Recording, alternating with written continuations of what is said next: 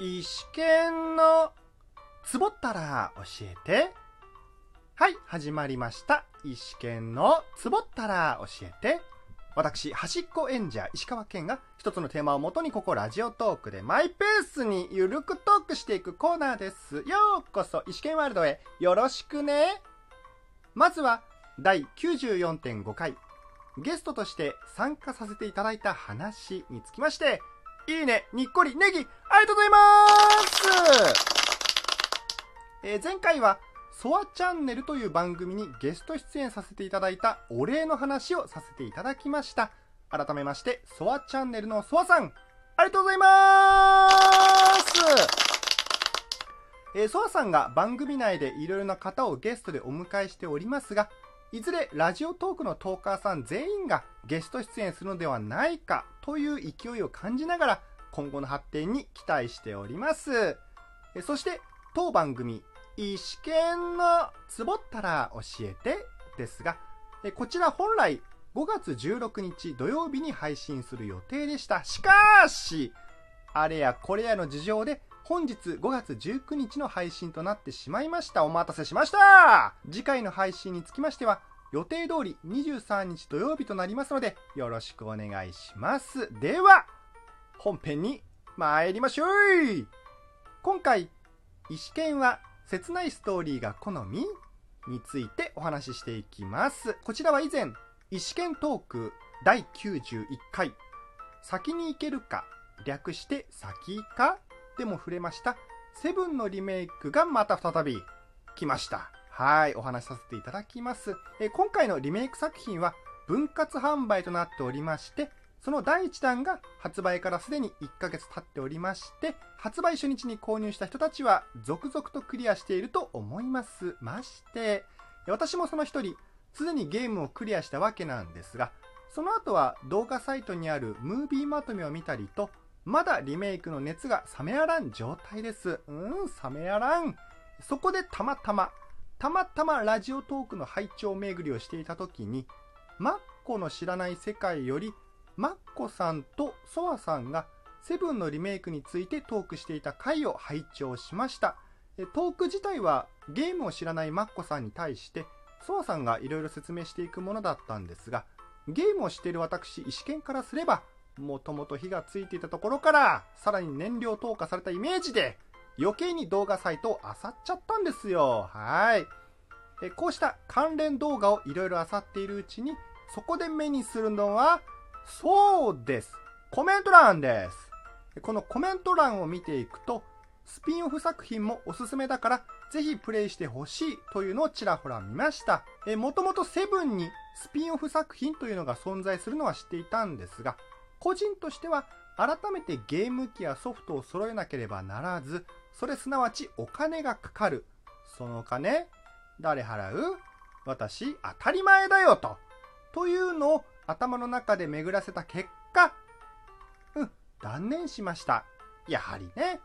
世の中の大半はお金がなきゃ行動に移せないですからね。お金くれよ。話を戻します。リメイクをクリアした後、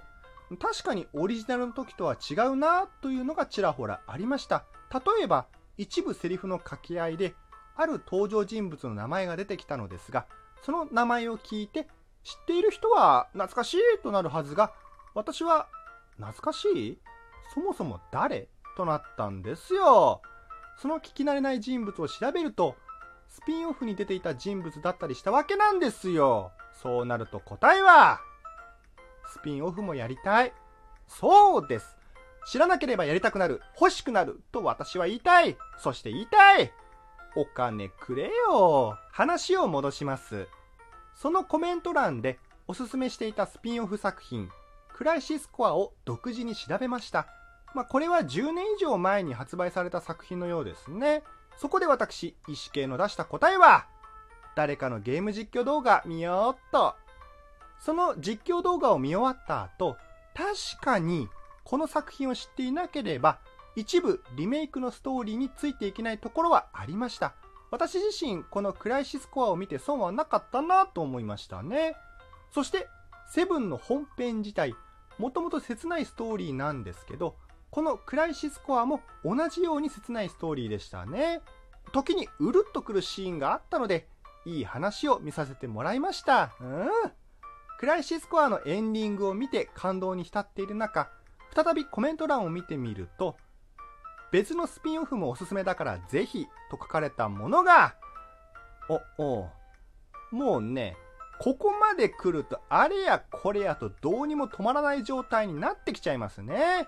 まあ、セブン自体人気が高い分、スピンオフ作品も多いんですけど、それらを全て把握していくと相当な時間を要しますので、私はここらでブレーキかけました。はい。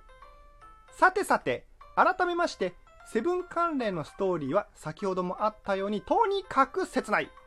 まあ、このね、切ない。これ以上話の展開をトークしてしまうとネタバレにつながるので控えますが、全体的に切ないストーリーということだけは言わせていただきます。切ない。まあ、アールピージー 自体、切ないストーリーの方が感動もひとしおですからね。まあ、数々の アールピージー 作品を見てみると、出会いよりも別れが中心のストーリーが多いように見られます。すいません。先ほど数々の アールピージー 作品と言いましたが、そこまで数々プレイをしておりません。なんてこったい。ただね、アールピージー 自体、切ないストーリーの方が感動もひとしおというのは間違っていないと思います。心に響きやすいというのは確かですからね。そこで他にも切ないストーリーを感じたいと思い、現在は歴代シリーズの中でセブンと同じくらい人気があるテンをプレイしています。まあ、テンはまだ途中なんですけど、これもまた切ないストーリー展開ですね。心にグッとくる作品だと思います。と、ここまで語ると、あれ？石剣、切ないストーリーが好み？と、リスナーの皆さんは感じてしまうかもしれません。そうですね。私としては、明るい話が好きですね。まあ、明るい話の展開となると、コメディタッチでほのぼのとか、ピンチはあったけど、それを乗り越えて明るく終わるとかですかね。合ってます？まあ、全体的に笑いが中心の作品が好きなんですけど、こうした涙を誘う、切なさ中心のストーリーを見たときにいいもんだなぁと感慨深くなるのも好きですね。